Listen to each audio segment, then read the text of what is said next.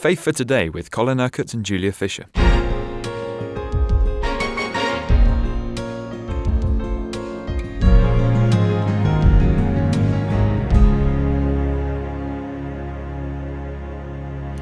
Maybe if there's anything missing in our society today, it's faithfulness, Colin. And that's the subject we're looking at today uh, in relationship to the character of the Holy Spirit.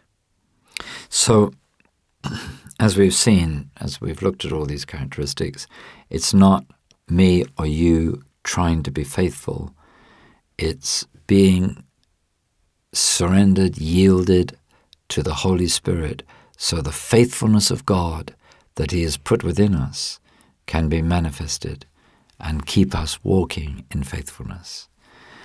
And you're right. I mean, I've often preached in, in recent months uh, about the need that God has of a faithful people and a faithful church. The church, even in this nation, is apostate in so many ways. It has deserted the principles of God, the principles of His Word, has failed to measure up to the challenges uh, that there are in our society today. Uh, instead of standing up and really giving spiritual leadership, the church appears to be more like a wimp in so many ways. I don't like to say these things because God loves His church. And I want to see a church that honors God. I want to see a faithful people. And we have to remember that church is people. So, what he needs is a faithful people. But what does it mean to be faithful? Well, this is a fruit of the Spirit. So, in what way is the Spirit faithful? Well, first and foremost, the Spirit is faithful to the Word of God. Jesus made that very clear. He will not speak on his own, he will speak only what he hears. He is the Spirit of truth who will guide us into all the truth. He will take the things of Jesus and declare them to us. He will remind us of everything that Jesus has said and done. So that's the way in which the Holy Spirit is faithful. So that's the way in which God wants us to be faithful in the power of the Holy Spirit. Not to leave the Word of God, not desert the Word of God, but actually to uphold the Word of God and to uphold the principles of God's Word. Not to try to interpret the Word so that we just have a lax attitude towards the things that God considers sinful but we uphold the integrity and the authority of God's word. That's being faithful. However, it has to be said, Colin, that uh, the finger can be pointed at churches that claim to be charismatic, where the people are full of the Holy Spirit, and yet terrible things happen. And yeah, but then I haven't finished. Oh. We have to be faithful to the Word, but we have to be faithful to the leading of the Holy Spirit. It's the Word and the Spirit operating together. And I said just now that the Holy Spirit will never lead us into sin. The Holy Spirit will never lead us into anything that is evil. The Holy Spirit will never lead us into anything that is contradictory to the Word of God. The Word and the Spirit agree in everything. Um, the Holy Spirit is never, never, ever going to undermine the authority of Scripture, the authority of God's Word. In fact, the Holy Spirit upholds the authority of God's Word. So things go wrong when things get out of sync?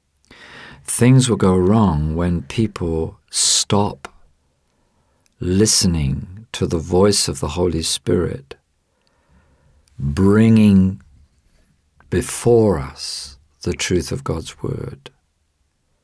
You see, when you hear of the unfaithfulness of Christians, they have deserted the Word of God.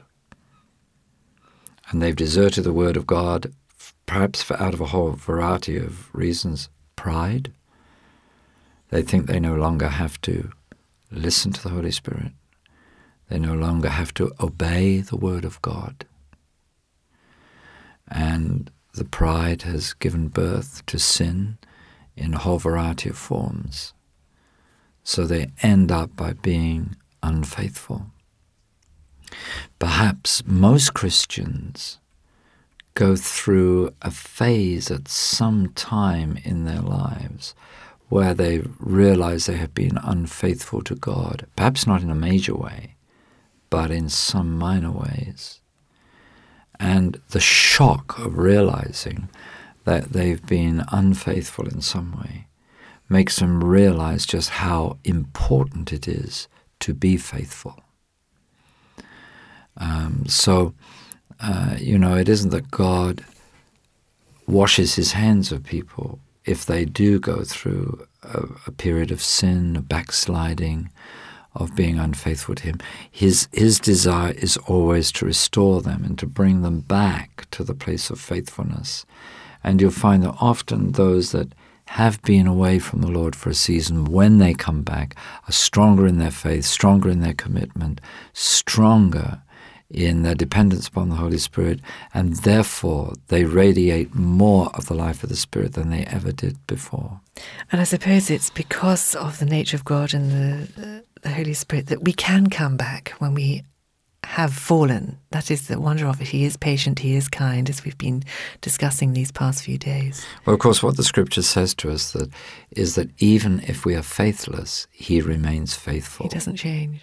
Mm. And he, he is always faithful to his word, he's always faithful to his promises, and he watches over his word to perform it. Heaven and earth will pass away, but my words will not pass away, says Jesus. So, uh, I mean, that's how important the word of God is. You know, people with our, their ideas, political correctness will pass away, and the sooner the better. But the word of God will endure forever. And God hasn't changed from the beginning. He doesn't change. His character doesn't change. No, his character doesn't change, therefore his will doesn't change. Therefore his expectations of his people don't change. And therefore the life that the Holy Spirit wants to create within us doesn't change. Uh, you know, it's been my privilege to experience revival and to be parts of revivals in different parts of the world. I've certainly read a lot about revivals in former generations. And let me tell you this straight that in a time of revival, the things that the church tolerates now would be totally intolerable. And it would speak out against things that are actually happening within many of the churches today. Like what? Well, like the attitude to a lot of sexual practice um, like the attitude towards other religions. I mean, um, I believe we have to honor and respect what other people believe, but not at a cost to being quiet about what we believe. To a Christian, Jesus Christ is the Son of God. He is divine. He is the only Savior of the world. And we cannot back down from that. He is the way. He is the truth. He is the life. And uh, we cannot in any way compromise the truth and say, well, that might offend others. Of course, it will offend those who believe other things, just as what uh, people of other faiths believe offends me.